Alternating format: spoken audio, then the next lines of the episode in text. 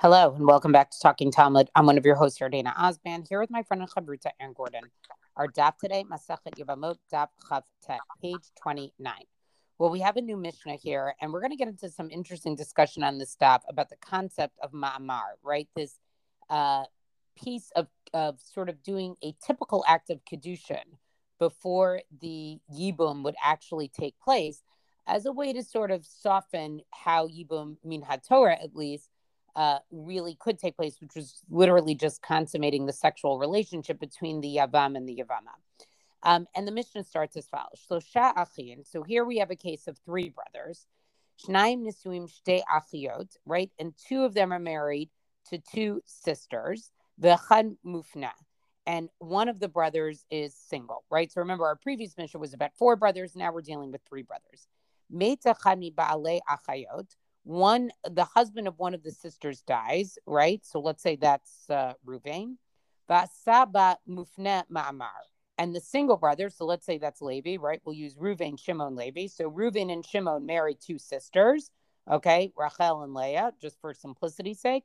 Ruvain dies, and Levi now does ma'amar with Mrs. Ruvain, with Rachel, okay? But then Shimon Okay, so now Shimon's wife, Mrs. Shimon, or Leah, as we've called her, she dies. So what are you going to do? Because now you have two, you know, you have two sisters, which is a problem. When the first brother died, when Reuven died, right? He, you know, could enter into Yibum with uh with his wife, um, but um, but they hadn't yet, right? They they they had not done that yet. There only was Ma'amar. They didn't actually consummate the marriage yet. And then when Shimon dies, right, his wife is the sister of the woman that Levi did Ma'amar with, right? And so now we know that that becomes a whole issue because it's two sisters. So Beit Shammai Omrim Ishto Imo mishum achot isha. So Beit Shammai says his wife remains with him, meaning the woman that he did that Levi did Ma'amar with, right? Mrs. Ruvain, or we also called her Rachel, um, is basically his wife.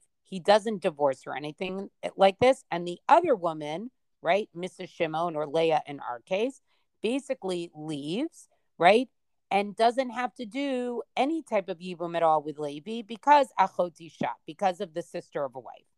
Ubeit Hillel, but Beit Hillel says, motzi et ishto beget ubechalitza. So he says that actually Levi, right, even though he hasn't fully married, Mrs. Reuven or Rachel in our case, even though Levi hasn't fully married her, because he hasn't fully married her, he actually has a requirement to still do Yibum with both of these women. And going back to what we saw in our previous Mishnah, right? He can't do that because of Achot Isha with two sisters.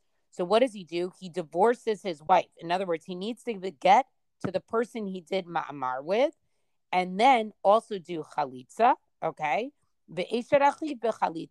And then with Mrs. Shimon, with Leah in our case, Levi also needs to do chalitza. So the woman who he did ma'amar with, Ruvain's wife, Levi needs to give a get to and also do chalitza with. The other sister, Shimon's wife, Leah, only needs to do chalitza. Zohi Amru, right?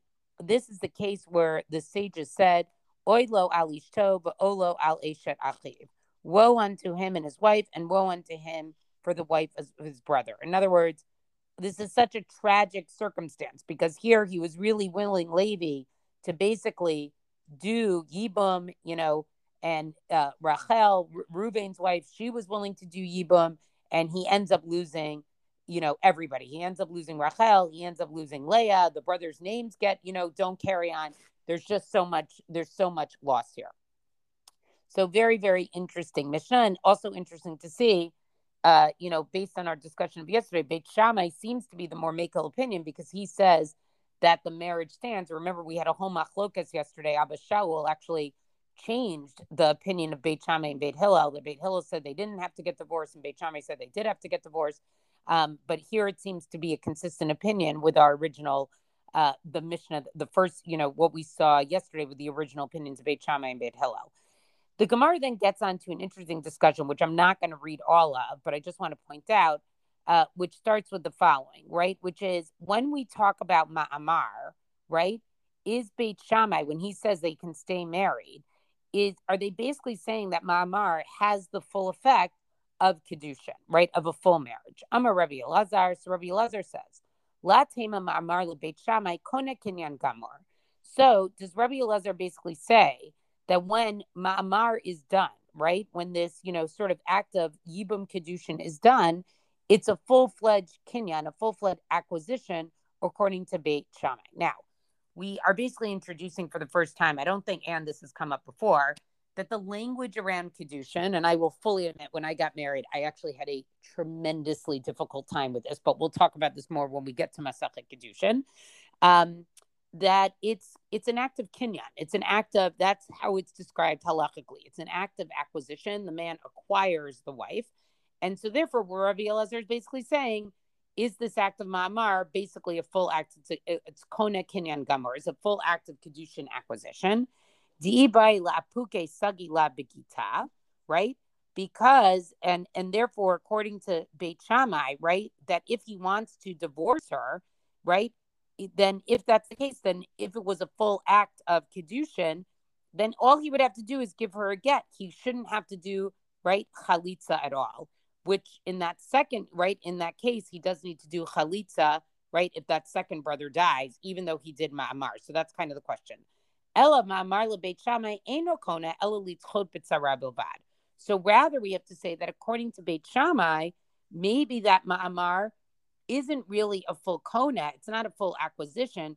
Rather, it just precludes the arrival wife. In other words, if Ruvain had had two wives, Rachel and Sarah, it would have it was just a declaration that he's going to do yibum with Rachel and not going to do yibum with Sarah. So all it does is pre- prevent a rival wife from getting into the yibum uh, relationship, but it, it's not an actual full act of kedushin, and that's basically uh, the question uh, that we have. Her, so that's how Rabbi Elazar looks at this. There's a whole discussion back and forth whether that uh, makes sense. I'm just skipping down a little bit later. Rav Ashi jumps in here. Rav Ashi Matni Hachi, right? Rav Ashi says, no, I'm a Rabbi Elazar, right? Maybe to teach it this way. Lo tema ma'amar right? That really what Rabbi Elazar says is don't say that according to Beit Shammai, ma'amar precludes going into Yibum as like a complete preclusion, right? As, as it being complete. V'tzarata chalitza nami lo meaning that the rival wife, right, of the woman who uh, did the mamar doesn't even require chalitza. Rather, it precludes, uh, you know, entering yibum, but it, it, leaves a little bit of it in place. But it leaves a little bit of the yibum ban in place, meaning all that ma'amar does, right, is actually make sure that the tzara cannot enter into yibum. The rival wife, the co-wife, can't enter into yibum, right? to a degree that the Yavam wouldn't have to divorce the wife, the woman that he did Ma'amar with, but the um, but the Yibum with the Tzara, with the co-wife, would be that he would have to do Chalitza with her, right? That he would still have to do Chalitza with her. So I'm not going to go through. It's a pretty lengthy discussion, but I think it's a great question on Beit Shammai. In other words, once Beit Shammai says this thing about having to do the get with Chalitza, they're trying to figure out what is the strength of the ma'amar? Is the ma'amar actually a full kedushin? Is it like a full kinyan, or is it not a full kinyan? And again, I just want to point out that this is really the first time that we see the uh, language of kinyan and kedushin be introduced in this masachet at all. Yeah, I'm, it's interesting that it hasn't come up before. I guess part of the question is exactly this: how much like kiddushin right? I'm not talking about do you like Kiddushin, right? But how much similar, how similar to Kiddushin is anything having to do with Yavamot? And I, it kind of makes me feel like the model, and we talk about it as marriage, right? And we talk about it as betrothal, right? That's our discussion of Mamar. I kind of feel like, and the fact that it doesn't come up until now makes me wonder if maybe the comparison is not quite is not quite strong. Well, I think it's that you don't need kedushin. Like it's it's it's consummating the sexual relationship, which is what makes them married. And Chazal basically puts in the ma'amar because there's something about it they don't like. I think we all can articulate what about it we don't like. so now they're sort of trying to retroactively go back and be like, when we introduce ma'amar, what does it actually accomplish? Is it really saying it's a full kedushin? Is it just saying that Sarah can't marry? Like they're trying to figure that out, but recognize the mamar is a rabbinic add-on to Yibum. It is not anything that is required in Min HaTorah. So that's why it's also interesting to have such a lengthy discussion about you're having a lengthy discussion about a rabbinic uh, add-on to Yibum. Masachet Eruvin. No, I'm kidding. Uh, but I what I mean is, Eruvin too when you said that. Yeah. but but also I would say that it it brings into sharp relief that Chazal and their era, right, and what they think is required, let's say for the protection of the woman and so on, is really quite different from the biblical, you know, invention, so to speak, of Yibum, right? It, meaning, in the biblical time, Yibum was presumably a good thing. Why do it otherwise, right? Meaning, why go to all this trouble? And by the time of Chazal, we're hearing all of these loopholes and excuses and do it this way instead, and Chalitza, and then she can go free, right? And I feel like it's not quite our modernity, but it's also not the biblical text. Yes, I think all of that is true. All right, now you're going to go on and talk a little bit more about Ma'amar here. Okay, I am now on Amud Bet, um, and I've got what feels like it's its own case, meaning we're still talking about Yibum, don't worry, but it's a different wrinkle. Tashma, Shomeret Yavam, Ben Yavam Achad Ben Shnei Yavamim. So we have a person, what does it mean she's a Shomeret Yavam? She's basically waiting, right? This is a widow. Her husband has died. They are childless. She's waiting for the brother of the of her dead husband, right? And the question, and then the case comes to be ben yavam echad ben shnei yavamim. It doesn't make a difference here, you know, or, or is there a difference rather between whether she's waiting for one yavam or two yavamim, meaning two brothers to come and either for yibum or chalitza.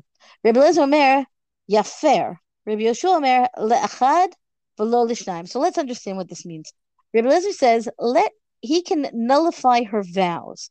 Now, the idea that a husband can nullify a wife's vows to begin with is I, I kind of had the reaction here, Dana, that you had to kiddushin. I kind of had that to to nullification of vows. What does that mean? Like he's he can, you know, he's over her in this way that he can, as if she were a child, she didn't say the right thing, whatever. We'll talk about that, I guess, when we get to Nadarim. Anyway, but the point here is so many troubling things in Nashim, in Seder Nashim. Um, but in any case, what we have here is um, a relationship that is not yet in play, right? Meaning the Yibum has not taken place, Chalitza has not taken place. If Chalitza had taken place, this would not be relevant. And Rabbi Lezer says that this person with the Zikat Yibum who's waiting now to come to Yibum can nullify her vows. He as if as if he were her husband. So Rabbi Yeshua modifies this and he says well, that's true for if there's one Yava, meaning there's just one brother or one brother in potential to come do this. But if there's two potential Yavamim, then they can't both be nullifying her vows. Meaning, I guess Rabbi Yoshua is concerned that you that the vows themselves have to be, you know, continue to be treated seriously. Rabbi Akiva Omer lo achad v'lo shnayim. And Rabbi Akiva says, no, no, no, no. The status of not yet Yibum does not mean that he can nullify her vows right? She is Shomeret Yavam. She's still waiting. So the Gemara goes on. Havinan ba, right? We're going to talk about this. Bishlama Rabbi Akiva Savar Ein Zika Afil Lachad. Right? Remember, Rabbi Akiva, I don't know if we talked about this explicitly, but we've seen it previously, that Rabbi Akiva um, thinks that Zikat Yibum is not that strong right? So that even for just one yavam, I mean, there's only one person who is going to hold this role, who can who could possibly do this, even so, the zikah, the bond itself, is not such a such a substantial thing as far as he's concerned. So then you can't say that it's as if he's her husband, meaning of course not. It's not that strong. They're not that connected, at least not unless actual yibum takes place. Rabbi Yoshua lechad yesh zika.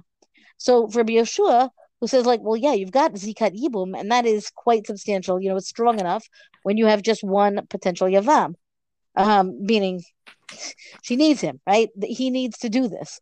So it's a it's enough to say, oh, it's like she's his wife. Litre, but for two potential Yavamim, ain't Zika. And then, but for Rabbi Yoshua, two, you don't have you don't have that strength of the of the bond because you don't even know which brother's going to do Yibum or Chalitza, right? Whatever. But the point is Yibum. So if you don't know which one is going to do Yibum, how could you say which of them has the strength to be able to do the to to be made to undo the vow, meaning not just that um two is too many to be able to undo the vows. Let's keep the strength of the vows, which is one possibility that I articulated earlier. Now we're going to say, well, no, one second, the strength isn't there because they're not connected strongly enough for him for him to be able to do that. The Rabbi Lezer nihina min tikasavar yesh zika b'shlam elachad mefer amai. But what about Rabbi Lezer? What's Rabbi Lezer's position?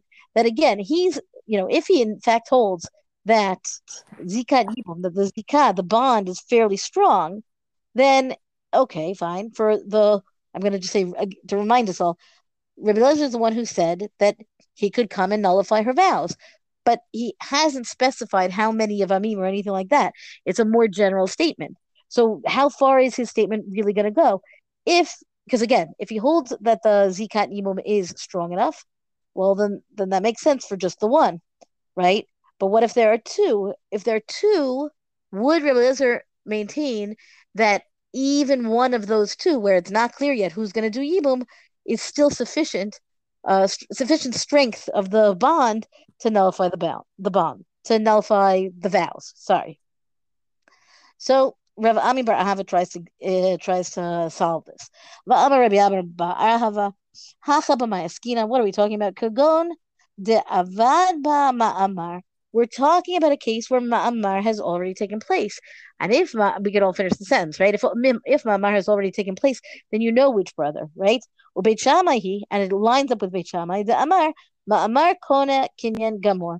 And according to Beit Shammai, that Ma'amar, that, that Yibum betrothal, counts as, you know, a full establishment of the connection between them that goes far beyond Zikat Yibum. Essentially, they're married already, even though they haven't yet technically done Yibum, meaning they haven't slept together, they haven't had any element of the Nisuin.